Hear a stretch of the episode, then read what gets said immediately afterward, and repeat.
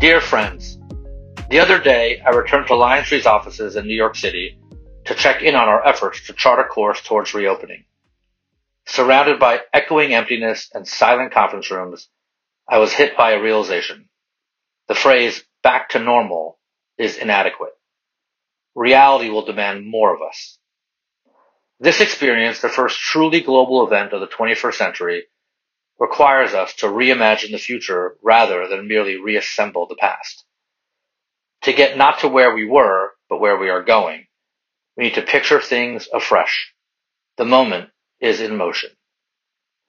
These past few months have been incredibly challenging, bringing back the worst recollections of the Depression laid on top of the Spanish flu from a century ago. Once again, we feel the heaviness of history's hand.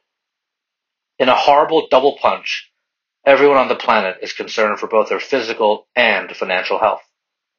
Governments are newly sensitive to their expanded roles and porous borders, all while knowing that both the virus and the vaccine might come from abroad. The days of thinking of globalization as an abstraction are over. My well-being is tied up in yours and yours in mine. There has been so much loss and no clear picture of when it will end or what our world will look like when it does.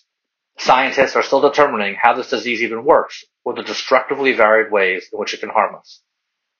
We are addicted to scanning the news every day for understanding and mark the passage of time with each reopening. The summer is uncertain, and the fall brings a U.S. presidential election the likes of which we have never seen. While we have stayed in place for over two months, the world around us has accelerated at a dizzying pace. It is one story that is felt in a billion versions that play out across both time and space. This crisis is different in Milan versus Manhattan in March than in May. Whole industries are devastated and consumer behavior evolved. Digitization is accelerating and reconditioning entire sectors, notably healthcare and education. The suspension of the normal has mandated a return to basics, as we celebrate our essential workers, we realize that the essential is a fluid category to which we must continually aspire.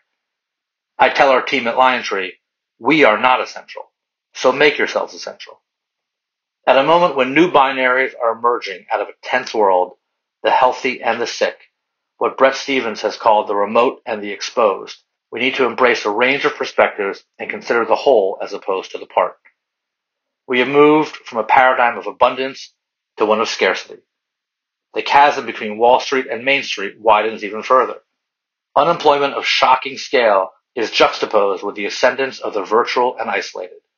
Sensing the market's resilience, corporate bond issuance is reaching record levels.